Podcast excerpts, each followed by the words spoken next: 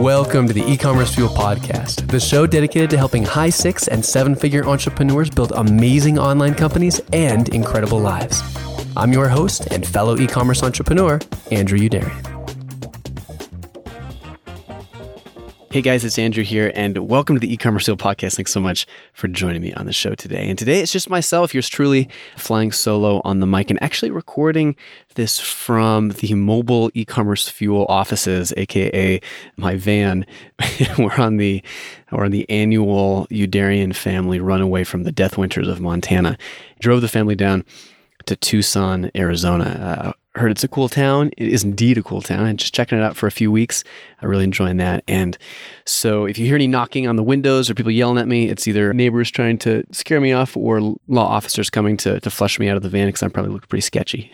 so, assuming that doesn't happen, I want to talk about today a report that I just released. It's called the State of the Merchant Report, and it's where I go out and survey a bunch of store owners figure out what's going on in the e-commerce world uh, everything from growth rates to stats to amazon figures to conversion rates a whole whole bunch of things and so i'm going to i'm going to talk about some of the key findings from that report in today's episode. So, before we dive in, a big thank you to our two sponsors. First, to Klaviyo, who makes email marketing incredibly easy and powerful. And if you're not using Klaviyo, you're leaving money on the table. You've almost certainly heard of these guys by now. Their ability to let you get more out of your existing list by creating amazingly targeted automated campaigns is second to none. So check them out. You can give them a, a test drive for free at ecommercefuel.com forward slash Klaviyo. And secondly, Liquid Web, who does WooCommerce hosting better than anyone else in the world. They do regular hosting really well, and they take it even a step higher with WooCommerce, with an entire environment dedicated to optimizing Woo, the code base, the upgrades, the plugin upgrades, and the scalability for your Woo store. So if you want a rock solid platform for your WooCommerce store, check them out at ecommercefuel.com forward slash liquid web. All right. So let's go ahead and get into this. I actually recorded, uh, this is the, the second time recording this podcast for me. And I recorded the first one and I got done and it was 25 minutes. And I thought to myself, I'm going to cause at least seven or eight car crashes if people have to listen to me talk about statistics for 25 minutes. And so I hit delete and said, okay, I got to get this under, you know, 15 minutes at the most, maybe more like 10, because I was starting to nod off at the time. And, you know, it, yeah, so I'll try to spare you. So let's go through just the high points. I'm going to try to hit those. And if this sounds interesting, I'll tell you where you can find the whole report at the end of this. So I asked about, you know, I got about 450 responses this year, which was great from people. And the average store size of people responding was $2.3 million, which was cool because the stores are actually getting bigger. Last year it was 1.6, this year is 2.3. So larger companies starting to reply. Most, I'd say probably two thirds of respondents are members of the e-commerce fuel private forum. So it was kind of tracking that. That's something we're seeing in the community too, just people getting bigger and larger. So that, that was cool to see about a billion dollars in average in total revenue rather reported for the survey. And most of the the sellers about you know more than two-thirds probably 70% are in the us with the rest being you know scattered throughout the world. So uh, number one thing I noticed was revenue growth was up sharply this year in 2018. So last year when I did this, the annual growth was about 25%, and this year it was up almost 50% from last level. So 25% year over year growth last year on revenue. This year it was 37% year over year growth. So pretty impressive jump the fastest growing categories were, were stores that were private labeling or who were manufacturing something. They were leading the charge at well above 40% growth rates. And the slowest growing segment was reselling. So you look at the average, you know, it depends, but e-commerce in general grows around 20-ish percent, 22%, depends on the numbers in the study. Pretty cool to see that. And granted, we're going to be smaller than I would guess, you know, your big e-commerce companies, but a good year for growth, which was cool. Second big takeaway that surprised me was I was expecting in a world where Jeff Bezos in his muscle man shirts likes to uh, you know remind us that our margin is his opportunity margins didn't erode this much despite amazon growing continuing to just gobble up market share. I thought for sure with the world getting more competitive and, and like i said amazon getting bigger we'd see a big hit there and we didn't. So going to look at two margins here to give you a sense of that First is gross margin. This is just the margin that, that you have after you sell a product, just purely on the product without any of your other overhead expenses. Last year it was 39.6%. This year it was 39.2%. So it dropped a tiny bit, but not much. And on the net margin side, net margin is what you have at the end of the day after you pay all your overhead employees, the sushi lunches for your team, all that kind of stuff. Last year, 17.7%. This year, 17.4%. So small slips, but not much. I was surprised. I thought we'd see more impression there, which is which is good news, at least for us if you're a merchant. So, third thing I noticed was conversion rates were up massively this year. So, last year the average conversion rate was 2.10%. This year it jumped almost 25% to 2.62%. And you talk to any conversion rate expert and they'll tell you to get a 25% boost across your site is a pretty impressive feat let alone for a collection of 450 merchants and you know granted given how big of a jump this was I was a little hesitant to share it because I was like, I, I, must have got the data wrong. You know, something is amiss here. This this can't be this can't be right. I'm gonna get called out on it. But I looked through the data. It seemed right. Actually, I'll, I'll share. I'll talk about the end here. I share all the data, so if you want to go in and check it out as well, you can. But conversion was up massively this year, and and you know the the biggest thing I think to explain it is maybe one of two things. One, again, with merchants, a lot of the merchants in our community and replying to the survey getting more sophisticated. I think there's a chance that maybe they just are getting better at converting customers. And the other thing is, it was just a good year economically, at least in the States, in America. You look at the stock market, you look at kind of some of the employment numbers. Economically, it was a good year and confidence seemed to be at least on the upswing. So I wonder if that contributed to people just buying, you know, having the purse strings a little more open. So, so that was the third thing. The fourth big takeaway was just the percent at which, you know, the level at which Amazon is growing. And so to give you a sense of how much of our collective revenue comes from Amazon, Let's use that 1 billion figure. If you look at all the revenue from all the people who responded to the survey, it was right around a billion dollars with a B. I feel like I should do an uh, Dr. Evil impression here, but uh, I'll spare you. So last year, of that billion dollars, 200 million would have come from Amazon. This year, 280 million would have come from Amazon. So over a quarter. Definitely, definitely growing up more than 20% year over year.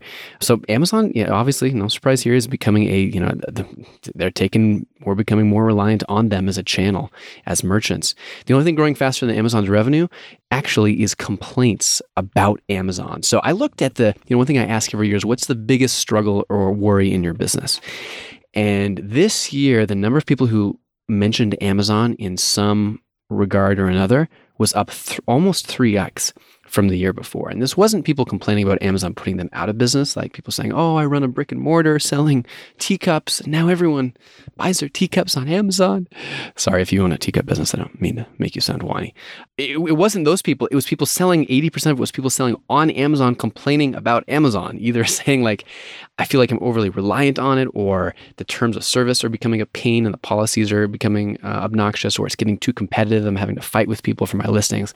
So that was interesting. I I, I don't think we're going to see that go away. I don't know if it's going to go up at the same rate, but things are getting you know trickier on Amazon, and the data kind of proves that out. So, final big takeaway, at least that I'll share on the podcast, is shockingly, we are not all obsessed workaholics in the e-commerce world. And this was really this was really refreshing for me to see because I you know being an entrepreneur, there's a lot of perks one of them generally isn't, you know, a 20 hour work week, at least not until, you know, or, you know, you've put in five hours of 80 hour weeks.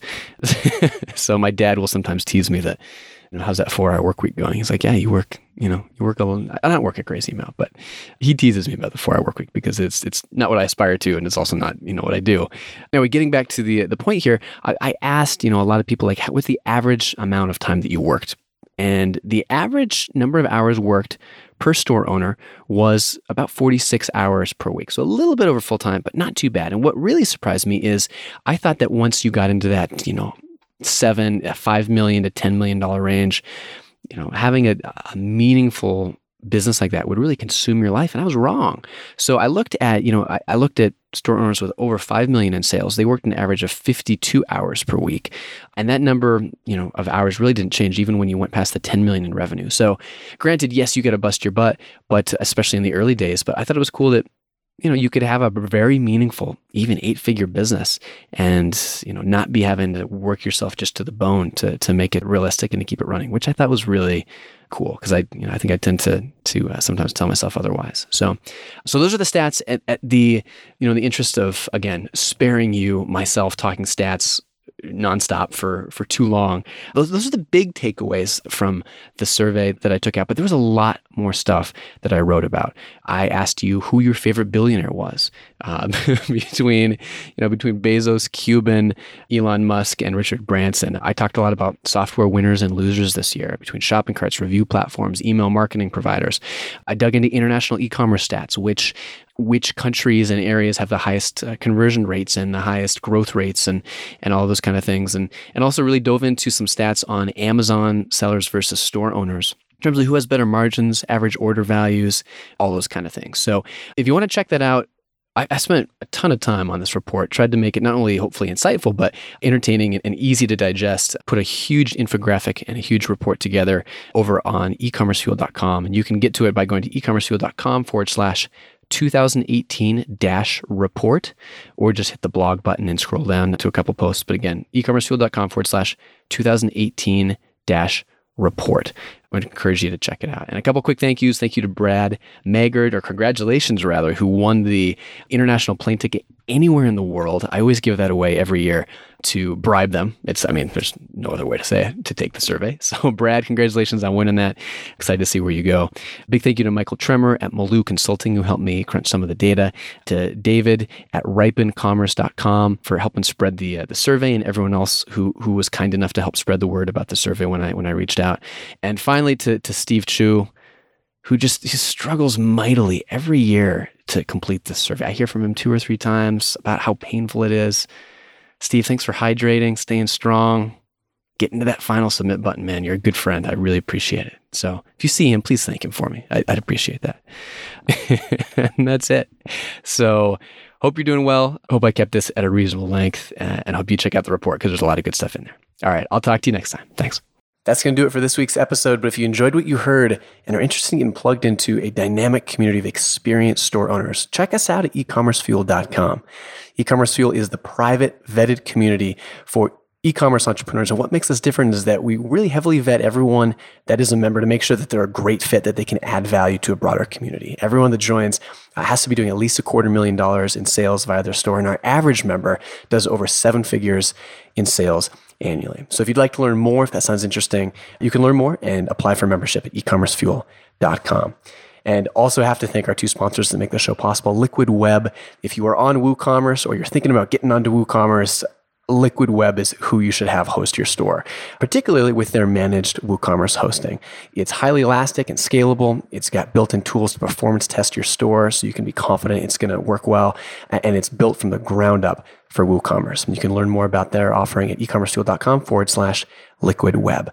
And finally, Klaviyo for email marketing, they make email segmentation easy and powerful. They integrate with just about every cart out there and help you build incredibly automated, powerful segments that make you money on autopilot. You can check them out and get started for free at klaviyo.com. Thanks so much for listening and looking forward to seeing you again next Friday. Want to connect with and learn from other proven e commerce entrepreneurs? Join us in the e commerce fuel private community. It's our tight knit, vetted group for store owners with at least a quarter million dollars in annual sales. You can learn more and apply for membership at ecommercefuel.com. Thanks so much for listening, and I'm looking forward to seeing you again next time.